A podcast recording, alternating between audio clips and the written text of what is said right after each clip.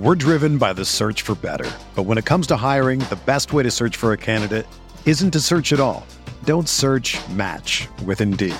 Indeed is your matching and hiring platform with over three hundred fifty million global monthly visitors, according to Indeed data, and a matching engine that helps you find quality candidates fast.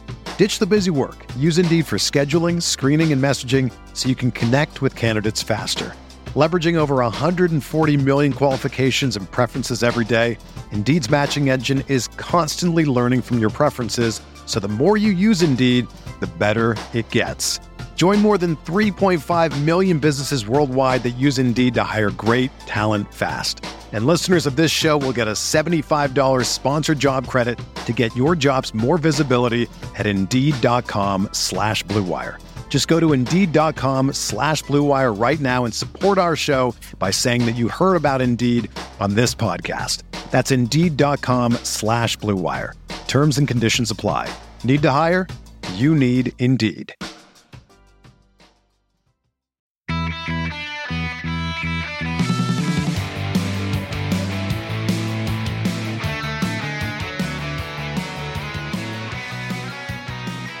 Welcome to the Barcelona Podcast, episode one thirty-three. On This Little Opinion is brought to you by the most influential voices in the F C Barcelona community. I'm Dan Hilton, and before we get started, I just wanted to formally announce on the podcast that to better serve my local Barcelona community, I've entered into an official partnership with the New York City Peña. You may already have seen one or two things, but there are certainly more details to follow, but I felt like, and they felt like, it was a good way to not only collaborate, but to get people a better understanding, a hands-on understanding of what peñas do and what peñas can do in communities. So you've heard a lot of different voices on uh, from different peñas around the world over the two years that we've been doing this show, and this is just the next step in trying to be able to, again, give a more hands-on uh, experience that's going to create a little more content, uh, better with video, whether it's for the podcast. Uh, again, more details to follow, but we're excited about this partnership. All right. Now, on to my guest. On the line with me now is author, journalist, and maybe occasional watcher of matches during the international break, plus content editor for F C Barcelona, is Jason Pettigrove. Welcome back to the show. How are you doing, Jason? I'm very well, Dan. Thank you very much for having me. And the reason we have you on, and the reason I say occasional watcher of matches during the international break, there is a, a feeling that there's a quick break, a malaise that runs through the fan bases of particularly club teams that don't really look forward to the international break. There's this feeling that the only thing that can happen is their players get injured, and then you're worrying about the rest of the season. So today's La Gran Pregunta, was this international break a positive for F C Barcelona? And again, this is a basically direct contradiction of what the fan base basically says, is that the international break is a waste of time. They're frustrated by it. They can't wait for it to be over. But it, it seems that this two weeks could potentially make Barcelona better for the future. I think that's the debate we're going to have, and we'll look through certain players and certain situations to get to the bottom of this. Let's start, Jason, though, with, we'll call them the walking wounded or the walking injured, as Luis Suarez did not travel with Uruguay, and Ousmane Dembélé still working his way back, trying to get back desperately for that two-legged tie against Man United. I think it's going to be awful close there. And while he is not injured, Malcolm also, there's a story about him this week that he didn't come to the optional training. But if you don't mind, Jason, I'm going to throw that Malcolm one out the window and just say that it's some silly Spanish drummings. You need something to talk about during the international break. But I'm more concerned about Luis Suarez and Ousmane Dembélé and their progress in getting back through training. Yeah, I think uh, let's start with Suarez. Uh, his progress has been excellent. I think uh, most of your listeners and, and people that go on the official website will have seen the pictures of him um, getting back to full fitness. And I think by the time we come around to the Espanyol fixture, he's going to be there or thereabouts. Dembele, I agree with you, touch and go. But I think we've seen a real change in his mentality, haven't we, since the beginning of the season? Uh, and now he's, you know, he's really up for this last part of the season, the business end. He's doing everything he possibly can to get fit for the United game. So let's keep our fingers crossed that he'll be there. And now, working through the international matches, we're going to keep to try to stay with the positive end of things. The Spanish contingent, Jordi Alba, Sergio Busquets, and Sergio Roberto, they go to Spain, two one win over Norway, and a two nothing win over Malta. Busquets and Alba were featured against Norway in that victory. in the European qualifiers, and then Roberto against Malta in another European qualifier. He goes ninety in that one, but it's only ninety minutes for all three of those Spanish players involved. Nobody picked up a knock, and I think this is just one of those you don't worry about, right? Correct. Let me just preface what we're going to sort of speak about as well is that I don't particularly like this particular international break because of when it comes in the season. It's right it's sort of at the time when you need all your players there one hundred percent. And there, I kind of agree with some people in the sense that there can be these odd occasions when players do pick up injuries and that can have a real effect towards the end of the season. However, from a Spanish point of view, uh, and Barcelona is perfect. Sergi got ninety minutes uh, in sorry in the Malta game, was excellent in both the positions he played. Uh, Buzzi was, was well Buzzi wasn't he? I mean, he was calm, yeah. authoritative. Every facet of his game is peerless, and I think there's a well-known saying: "Simplicity is genius," and that applies perfectly to him. Alba is doing what he's done all season, just assisting. I don't think there's a a better attacking fullback in the game at the moment, despite what Real Madrid would uh, have us believe. And yeah, for, for them, ninety minutes, not the one hundred eighty minutes that we thought that at least two of them might get. So yeah, great international break for the for the three of them. Yeah, and, and in particular, the news about Luis Enrique and having to be called away. There's no news about exactly what it is, but it was an urgent family emergency. So dedicating the win against Norway to their coach and, and a bright sign as well from the team to support him uh, in, in that, whether it winds up being something that is, uh, again, bad news for everybody. But let's move on to what we're talking about, the negative of the international break, and certainly every Kool-Aid held their breath when the news of Messi having a groin injury after that Venezuela game comes out. It was a three one win for Venezuela at the Wanda Metropolitano. And obviously, like it always is, the international break always comes down to a lot of news about Lionel Messi, about Argentina not being up to it, about all this negativity around the Argentine national team. But then Messi returns to Barcelona, and with report that came out just actually seconds ago that Messi seems to be back in training, maybe not even full training, but seemingly he should be back as well against Espanyol. Uh, and, and it seemed like the report was that he was going to return to Barcelona anyway, instead of going on and taking on Morocco in a an international friendly. But the question, other than physically how the international break affects him, do you think that playing for Argentina affects Messi? I don't know what he has to gain now. I mean, he made his decision, didn't he, to leave a, a while ago. And I think it, it just draws him back in all the time. It's this, I don't know, this fire that he has that, you know, he's really got to win something with the national team to really be accepted by the Argentine people. I just said, you know, with these sets of friendlies, yes, we understand that he was always only going to play the first one anyway. But I don't see the point of him having to have played these particular set of games, especially with the players that he had alongside him. They're nowhere near his level. It was a pathetic, pathetic performance against Venezuela. He was the only bright spark in the whole team. And I don't know, I almost feel he has everything to lose and not really a lot to gain by mm-hmm. playing in these games. And the fact that he was sort of quote unquote injured has been a bit of a blessing in disguise, I think. Yeah, for sure. And I think the other issue I have with him suiting up for Argentina in this sense is knowing, as a Barcelona fan, what form he was in beforehand, just how well he had been clicking. And it, it did take him about a month or two to come back fully from the injury uh, r- right after the January window.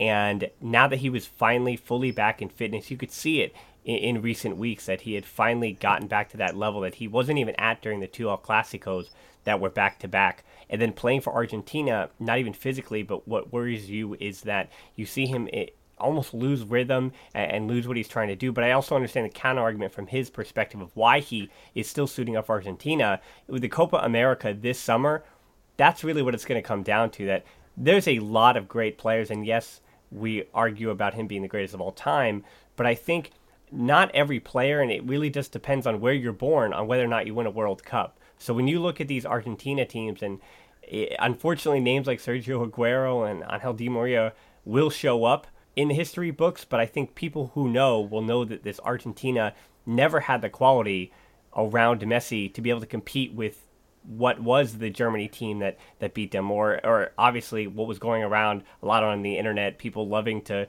uh, reminisce about the Spain team that won those two Euros and the World Cup in two thousand ten. And yeah. he just never had that kind of quality around him. Uh, so I think that will be an argument that's remembered. But the Copa America is a different argument, that with them losing back-to-back times to Chile, especially in the way they did when he missed that penalty kick, I think that's the final hurdle hurdle he has to get over.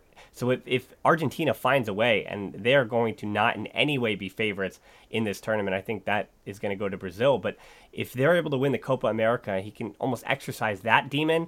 I think people care a lot less about the World Cup then, particularly in a time when he, he's going to be, what, thirty-three, thirty-four when that one comes around.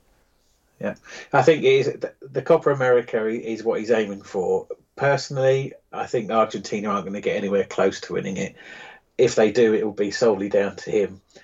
And, uh, you know, again, for me, I just, I don't know, I, I feel quite sad that he feels the need to want to have to keep proving himself. As Kool-Aids, as football fans, we all know the truth. We see it with our own eyes. So to, to my mind, there's not a, a need for him to sort of go into that tournament and deliver it. But it's, as I said, it's a personal thing for him. Perhaps he feels, as you rightly said, he needs to exercise a demon. Maybe he can do it, but, you know, I'm I'm not convinced. I've got to be honest. Well, let's stick with some of the South Americans. Between Coutinho and Artur, Coutinho playing ninety minutes against Panama in a one one draw, subbed off in the second, then Artur starting and getting subbed off in the first game and then coming on in the second, a three one win over the Czech Republic in the Czech Republic. So both Coutinho and Artur, even though they played Panama, stayed in Europe. And that's another big thing that we we forget about the international break, that travel is an important piece of the puzzle. You don't want to put too many uh, miles on these legs and on these bodies. And so staying in, in Europe, in particular for Messi, just playing in Madrid was a big part of uh, this international break not being too difficult on the Barcelona players, and Nelson Semedo never getting off the bench for Portugal, so he really wasn't strained in any way at all, uh, regardless of his travel. And Umtiti, one hundred eighty minutes in a in wins over Moldova, and then uh, he, where he then in the second match also gets a goal in a four oh win over Iceland. Uh, both of those European qualifiers as well. The one guy that did travel, however, is Arturo Vidal, headed to the U S for games against Mexico and the U S And with Alex Sanchez out, he was the main focus of the team. And uh, I I watched actually both of those matches in full, and I thought that obviously Chile without Sanchez completely surrounded itself by Vidal. But he's, to me, in the Messi camp that the guy wants to play. He wants to play every minute of every game, and getting one hundred eighty minutes almost galvanizes him coming back in. Yeah, I agree. I think he needs it. And uh, I suppose the only possible negative, if, the, if there is one with Vidal, is that he's the last one back because of the travel where he's been. Mm-hmm. So he's not going to have that much time to sort of reacclimatise with his teammates before the weekend. But, I mean, he's, look, he's a consummate professional. There are a lot of Kool-Aids that when his signing was announced, there it was another head-scratcher for them. Why do we need players like this? You know, they're not Barcelona star. But I think he, he's proved on more than one occasion he's a real good uh, component of the team. And he thrives on it. He loves the responsibility. After he got over this social media storm when he first came to the club, whether he gets ten minutes or an hour or even a full ninety minutes, he always gives one hundred percent, does that for his country as well. And uh, I can't fault him on, you know, personally for me. I think he's a fantastic player. And what about what's uh, happening with the Germany national team? Ter Stegen comes on in a friendly against Serbia, and then sat in the UEFA Euro qualifier against Silesen and De Jong, a three two win for Germany, which was one of the matches that highlighted this international break. But Manuel Neuer continues to be the starter there, and I, I think there is a Barcelona bias here, and it's hard for us to kind of break through that. But if you're listening to the Barcelona podcast, you know obviously how you know we value Marc-André Ter Stegen. But, I mean, what more would have to be done for him to move in front of Neuer? Um, and it seems like every win just pushes Ter Stegen farther down. Yeah, it sounds a very odd thing to say, but I think they need a new national team coach for Ter Stegen to get in. There seems to be a real, um, I don't know, bias towards Neuer from uh, Joachim Löw. Um, I really don't know why. I mean, Neuer's good in fits and starts, But Ter Stegen, it's not biased from our point of view. Yes, we're Barcelona fans, but he's been sensational. He's been consistent. And I think that's the point. At international level, you have to have the players that are playing consistently well throughout the season, but also at the time the games come around. Yeah. And I think he's de- the manager's developed this sort of mentality of having his old stars in, OK, one or two might get dropped now and then, but Neuer's been a constant. And I, I don't really understand that, because form-wise, he hasn't been anywhere close to Ter Stegen this season. Yeah, I, I, I agree with that. And again, from a Barcelona perspective, not much more we could say in defense of Ter Stegen, because, you know, he passes the eye test, he passes the, the statistics test, and uh, it, it just seems that Neuer is that consistency in what Lowe is creating with a lot of variables, in dropping a lot of their, their former stars and Ozil or what have you, and moving on from an old generation, yet keeping Neuer as the constant, hoping that his leadership from the back. I, I guess that would be my only thinking as to why. Uh, the one guy we haven't mentioned yet who was also out on international duty was Ivan Rakitic, one hundred eighty minutes and a two one win over Azerbaijan and a two one loss to Hungary, both in UEFA Euro qualifiers. And for Rakitic, Uh, playing a, a little more of a reserve role, actually, in those, uh, setting up a little deeper as he did, uh, as he's been doing for Barcelona this season. And for me, Jason, I would see one hundred eighty minutes, but I'm not too worried about Rakitic, because as he has been doing with Barcelona all season long, I, I think he's not only really, really good at conserving his energy, but he's a guy that clearly physically can take on the burden of playing all these minutes, and it doesn't seem to worry him too much. No, not at all. He's a machine, isn't he? I think uh, he gets a lot of bad press from Barcelona fans in particular, but he's so consistent. He's been fantastic for club and country, and the one hundred eighty minutes for Croatia won't have worried him at all. He'll come back as good as ever, and I believe he'll be still be one of Barcelona's most important players in the last part of the season. Yeah, and I thought he was, you know, particularly uh, awesome in the World Cup last summer, and I, I wasn't Uh, you know, the calls for that and worries about his form for me were at the beginning of this first half of this season for Barcelona, when I don't think he really had his A game yet, but he wound up rounding into form, as you've said, particularly in the spring, where he's just been uh, so tried and true and had many, many more terrific performances than not. Now, let's wrap up uh, La Gran Pregunta today by talking about uh, two guys who were technically technically out on national team duty, but technically not on FIFA-sanctioned national duty, with Gerard Piqué and Riqui Puig featuring in a two one win with the Catalonia national team. And if you want more on the Catalonia national team, if uh, the, the understanding of where they stand with FIFA, or what they, why we call it a national team, or the history of the team going through the, the years, when we talk about Samitier and Paulino Alcantara and the team during the Franco regime, all of that kind of stuff, I'll have the link to the YouTube video I did on the history of the team in the show notes. But I, I think the story coming out of this isn't even the two one win over Venezuela, the same team that had just beat Argentina, but it was that Gerard Piqué, again, does this thing that catches the headlines, not because he said something, but instead because he winds up quieting the Catalan crowd that is chanting derogatory things about Spain. And it winds up being an earmark moment, another one of then those in what has really turned out to be a fantastic season so far for Gerard Piqué. And then Riqui Puig as well, getting a debut. He winds up playing a beautiful ball in that game that wound up making its way through social media. And for those two guys, a pretty successful trip locally, uh, right up the uh, the roadway there in northeast Spain. Yeah, I think Piqué didn't really need to play that game, let's be honest. It's his tenth yeah. cap, I think, for Catalonia, and uh, the first one since he retired playing for Spain. Um, I don't really like to delve too much into sort of like the political situation and all this quieting down of, you know, Spanish supporters and stuff like that. But Piqué's become a very divisive character, whether he likes it or not, whether it's through his words or his deeds. I think in that game, he was Gerard Piqué did everything exceptionally well. He was head and shoulders, sort of metaphorically and physically, above most other people on the pitch. Had a great, great game. Does he need to continue playing for them? I don't think so, but he may well do. He's still got some years in his legs yet. Uh, Riqui, fantastic. I think it's great for him to be given a run out. I think there's a lot, lot more to come from him in the future. And uh, I just hope that, you know, Barcelona give him the minutes that he so obviously needs.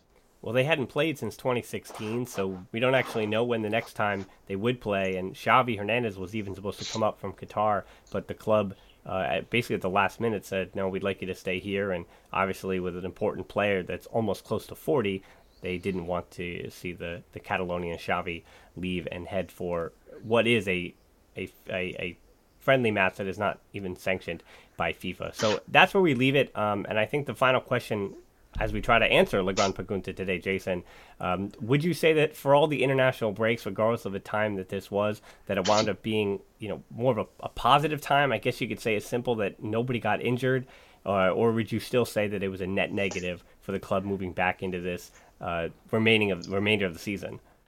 You know, for this particular one, I think it was positive for the reasons you've just outlined. I think everyone's come back. They're all going to be fighting fit, ready for the challenges ahead. And again, I go back to what I said before. It's actually an international break generally at this time of the season that I really don't understand. But look, it's there. It's always going to be there.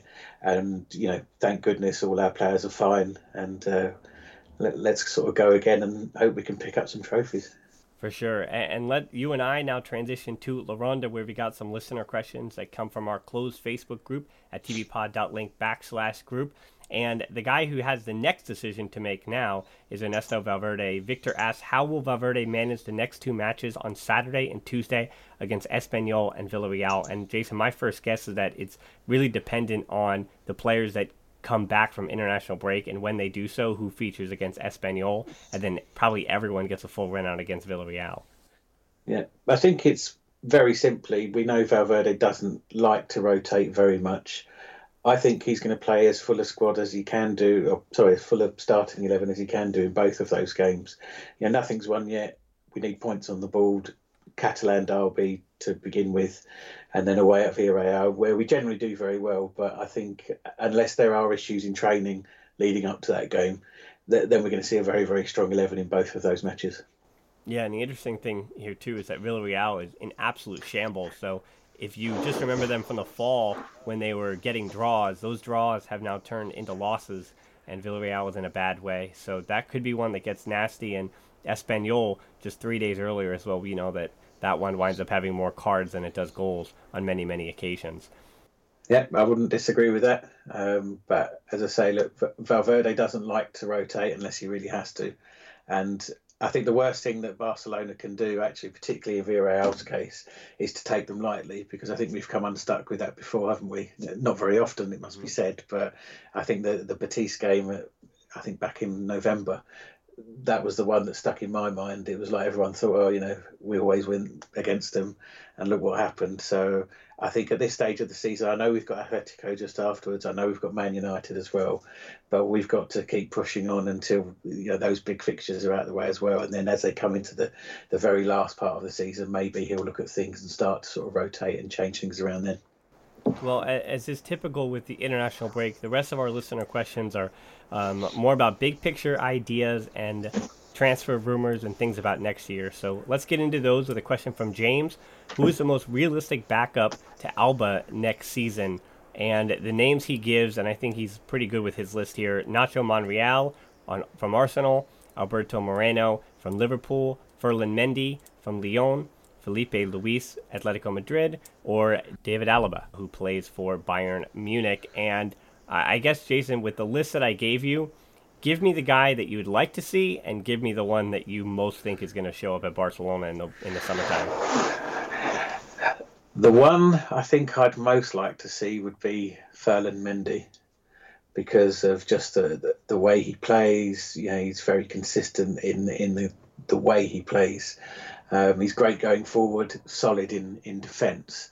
The one who I think will come, if it were to be any of those, I think would be Filipe Luís, purely for the fact that I don't see Alba being dislodged on too regular an occasion during the season.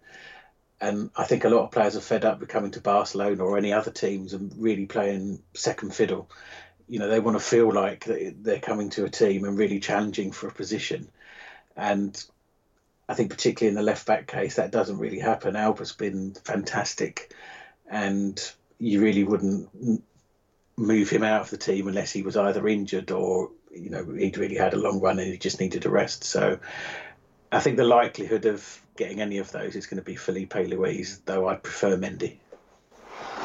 Yeah, I'm going to actually go the two where I've talked about Mendy, uh, and we've had Kevin Williams from The Athletic on talking about him, and uh, Sophie Serbini as well came on to talk about Mendy. But uh, for me, I, I think David Alaba is the best player of the bunch, uh, but also the least likely. So Ferland Mendy would be the one that you'd spend a lot of money to get. And again, I, I said we've enjoyed his game before, but it seems to me that Alberto Moreno from Liverpool, and don't be scared of the Liverpool moniker, they certainly don't really want him there. Uh, no. He's fallen behind uh, Robertson, the, the, the Scottish left winger or left back, who's really turned into a fantastic player uh, over the last year and a half. Uh, and, and Moreno is not really sniffing games. And, you know, the, the Se- Sevilla-born left back, I think, is kind of asking himself, would I rather sit on the bench in, in, in Merseyside where it's, it's uh, nice and rainy, or like many other players, maybe Arturo Turan, uh, Artur Turan as well, to, is he thinking, uh, maybe I'd rather just sit on a bench in Barcelona? Right. I mean, to me, that doesn't show ambition, though, does it? I mean, no, if if you're gonna no. if you if you're gonna move from a club, then you move to become first choice. Period. Yeah. You, you you don't move just to sit on a bench somewhere else. Okay, maybe he wants a suntan, so come over. But I don't see that at all. But do you think there's also something to it about about knowing that you're coming to win trophies in a way that Jason Murillo? Maybe he would have believed that he was going to play, but he was getting out of a negative situation at Valencia. Uh, it comes on loan to Barcelona, where, he, I mean, he couldn't get any less playing time than he did at Valencia. And coming to Barcelona, now you have the hope of winning trophies. Yeah, but you're not really winning them, are you? You're you're you're just there as a, almost like a statue. You're not True. taking part as such. Yeah. Um, to me, that's not winning trophies. There are, I mean, Douglas. How many t- how many trophies, quote unquote, did he win, and how many games did he play over the period of time he was at the club? I mean, it's ridiculous. It's uh, if that's how you, you want to sort of frame it, that someone comes to Barcelona to win trophies, but actually they've won the trophies by sitting on the bench more than half the time. That's ridiculous. Yeah, I, I would agree with you that I, I think the other thing too is about Alba signing that contract. That competition is best for those positions as well. I mean, would Sergio Roberto and Nelson Semedo be as good if they weren't pushing each other? Where if one of them has a poor performance, they could get the next two or three games on the bench, uh, with obviously Semedo being the one who's been dropped now twice this year. But Semedo did have that run out as well uh, when he was in really, really good form, and we saw more and more of him. Now, we're going to switch gears a little bit to Barcelona B. Charlie asks, if the jump from Barca B in the third division, where they could still numerically qualify and get into the playoffs to try to get the right to move back to the Segunda division, but Barca B at this this very moment look very, very unlikely to move back in. It looks like they'll be in the third division again next year. And this coming off the, the back of a proposed deal with Ajax, a partnership uh, that uh, not not too many devel- details obviously have been divulged. But uh, Jason, what have you read, and what do you think of this uh, potential partnership between Barcelona and Ajax, which I, I'm amazed that it would take this long to f- have that really be something that's set in motion? I think, should it happen, I'm not convinced it will happen, but I think should it happen, I think it would be very good for, for both clubs. I think, you know, the way that Ajax school their players, the, the styles are, are very, very similar. And I think it would be a nice transition. I, I feel quite sad for Ajax in the sense that really at this point they're always seen as a selling club, but it, it benefits Barcelona for sure.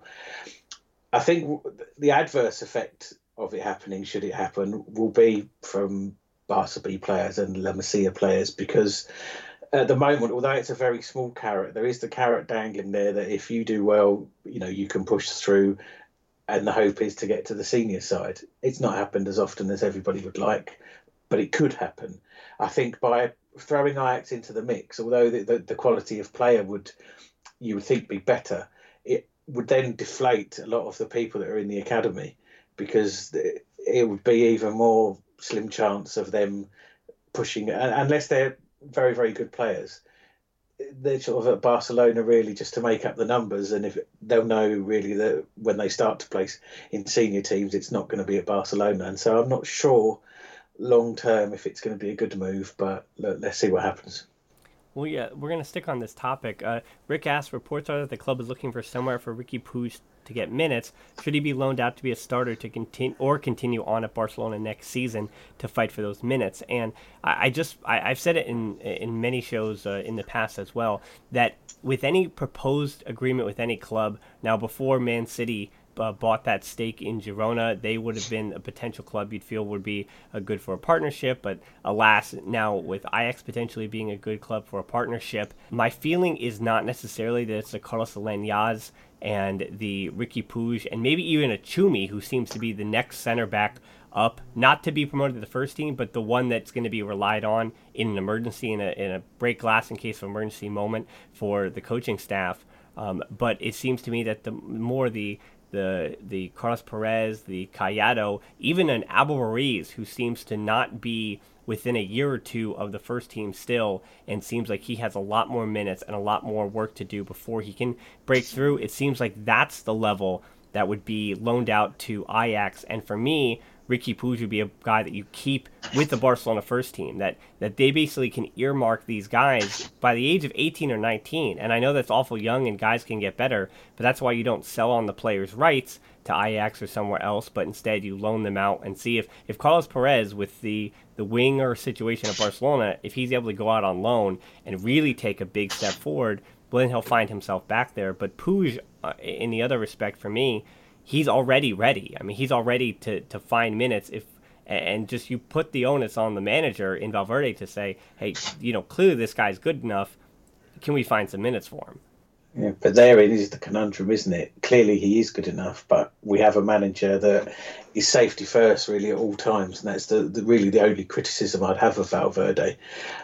I think in Puig's case, Um, I wouldn't like to see him go out on loan, but if he's not going to be given significant enough minutes next season, I think it's almost a foregone conclusion. I think he has to go out on loan because he needs, he can't be playing in a league that is so far below his standard, because all it's going to end up doing is going to knock him back, and he needs to progress at this stage. And look, there's plenty of, perhaps not now this season, but there's plenty of opportunities next season, certainly in the early part of the season, for Puig to play. And it's just whether Valverde has the willingness, like Guardiola did many, many years ago, to bring the young players in and just to say, right, like, there you are, there's your opportunity, show us what you can do. And I don't really think Valverde's got that in him, and I hope that doesn't come back to haunt him. Yeah, and if Puig does get minutes, though, I, I think where do those minutes come from would be the question I'd ask Jason. Well, I'll throw that back to you. I mean, for me, I've... Copa del Rey, which I suppose is after Christmas, perhaps the games where uh, the the so-called lesser teams, I say that with respect, yeah. The, the, the, and I'm not talking about ten minutes here or there as a sub. We're talking about a minimum of forty-five minutes, maybe even an hour. He's good. At, he's shown already that how good he is. And players like that, such natural talents, you have to give them their wings. You have to allow them to blossom. And if you don't do that, that's when there's problems. And I'd hate for the club to lose a player of his quality. Yeah, and I just want to frame it one more time then. Whose minutes are are, are Puig and particularly, I guess, even Alanya, who, and, I mean, not even considering Frankie de Jong, uh, but whose minutes is, is Puig walking into then? Oof. Right, I think that's a question that I, I agree with you that I there's the situations when he should be playing. We know what those are. We intrinsically understand. Oh, this is a match that we need to see Puig in, but again, at whose expense? Where I just was praising Arturo Vidal, but if if it's if it's a, a, a they play musical chairs at the start of the preseason uh, when the transfer window opens, I, I think Vidal might be somebody who, while he does have a role in the team, might not find a, a chair there. And I think the thing that people keep saying is that with the club reportedly not offering even Rakitic uh, the extension that he might want, that they don't want to sell him, but they might have to just out of necessity for the future. And it doesn't make sense because, again, Rakitic is good enough. He belongs in the club. He belongs with the way that Valverde plays. And he's, you know, it's not that he's not good enough. That's not why you sell him. It's not that he's fallen out of favor. That's not why you sell him. They almost, you know, but it doesn't make sense. I, I there's a part of me that can't believe that the club would sell a player that's so, so pivotal to what Valverde and the club are currently doing in this modern era to facilitate all these minutes for youngsters that Valverde may not necessarily believe in at the moment? I think as well, it depends what system he wants to play. He does love a four four two. I think if he's going to try and fit Puig in somewhere, whether that be at Vidal's expense or Rakitic, I mean, it's going to take a big switch around, which I'm not sure Valverde would be willing to do. And you, when you consider the other players as well, you mentioned De Jong, you've got Elneny, um, Coutinho, if he stays, will play probably in the midfield rather than the front three. It's very, very difficult to find minutes, I do agree, but it's having such talent in, in the background, as it were, that these players need to play. And perhaps the only the only way you get round it is to loan them out to your Ajaxes and teams like that, give them the benefit of minutes elsewhere to bring them in perhaps in a year's time, when you may legitimately be able to argue that you could then move Rakitic and Vidal on and, and shuffle things around a little bit. And this is the final question from Ellie. Would you loan Todibo to Ajax as part of a potential De Ligt deal? And, you know, it's not that you're giving up on Todibo, but again, this is an example of he clearly is a, I mean, he's not even close to being twenty years old. So as a center back, he still obviously has some seasoning to go. He's played ten official first team minutes for Toulouse before getting frozen out due to his contract situation. So I think you do that in a heartbeat if that's what Ajax is willing to do in return. You're not selling the player, but you're merely just giving him the option, potentially, of first team minutes. And I, I guess the question for you, Jason, because we don't know where you stand on it, are you yay or nay to De Ligt, and at what cost?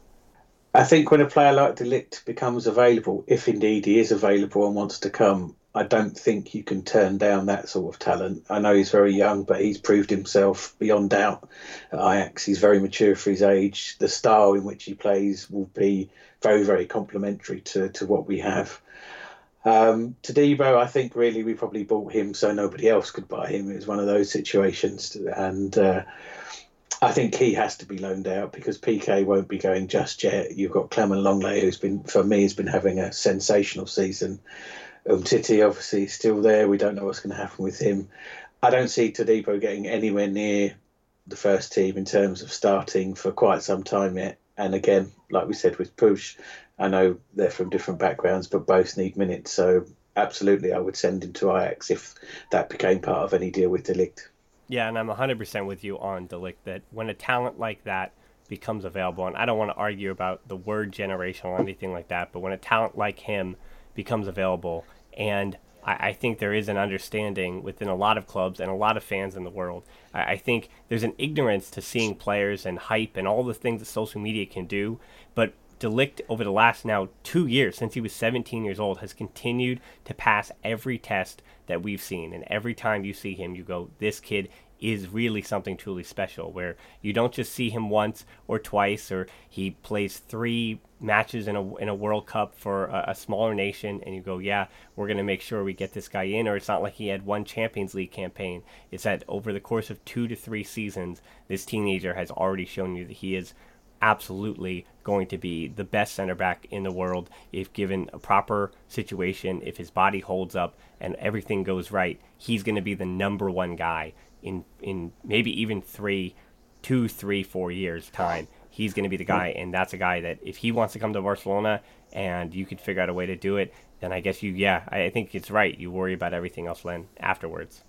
Yeah, I think the only possible issue is is the fee and, and the money. I think obviously players need to be sold for him to come in, but as you've just said, when talents like that become available, and importantly, they want to come as well, you've got to go all out to bring them in. Well, Jason, we were able to get you to come in uh, after recording another show. Really, really appreciate it. Uh, I, I think one of the things that I once told somebody uh, about when we were going through some of the former guests I'd have, I, I mentioned that Jason Pettigrove is one of the nicest, big deal kind of guys that he's just willing to do, and, and even on short notice come on this show. I, I, I really appreciate you coming on the show, and I'd love to know how else people can find you. Okay, they can find me on Twitter. It's just simply at Jason Pettigrove. If you want to find me on Facebook as well, it's at Jason Pettigrove Journalist. And let's get one thing straight. I'm not a big deal kind of guy. I'm more than happy to come on. I love your show, and I'm very, very grateful that you've invited me on again. So thank you very much. Well, we're going to have all of Jason's information in the show notes, as well as the information for this show where you can subscribe. You can also find us on social media. We're on Twitter at the Barcelona Pod or at Hilton D thirteen for me, and on Instagram at the Barcelona Pod. Our closed Facebook group where you got those listener questions from is tbpod dot link backslash group for deeper dives and discussions. You can also help us out on Patreon. Continue making these shows at tbpod.link backslash Patreon. We're also on YouTube, as I mentioned. I just came out with a feature on the Catalonia national team and their history, and that is on our YouTube channel at the Barcelona Podcast. Again, all that's in the show notes. So check us out and hit that subscription button. But this is the podcast, so thanks so much for listening to the show. And until next time, we'll talk to you soon. Força Barça.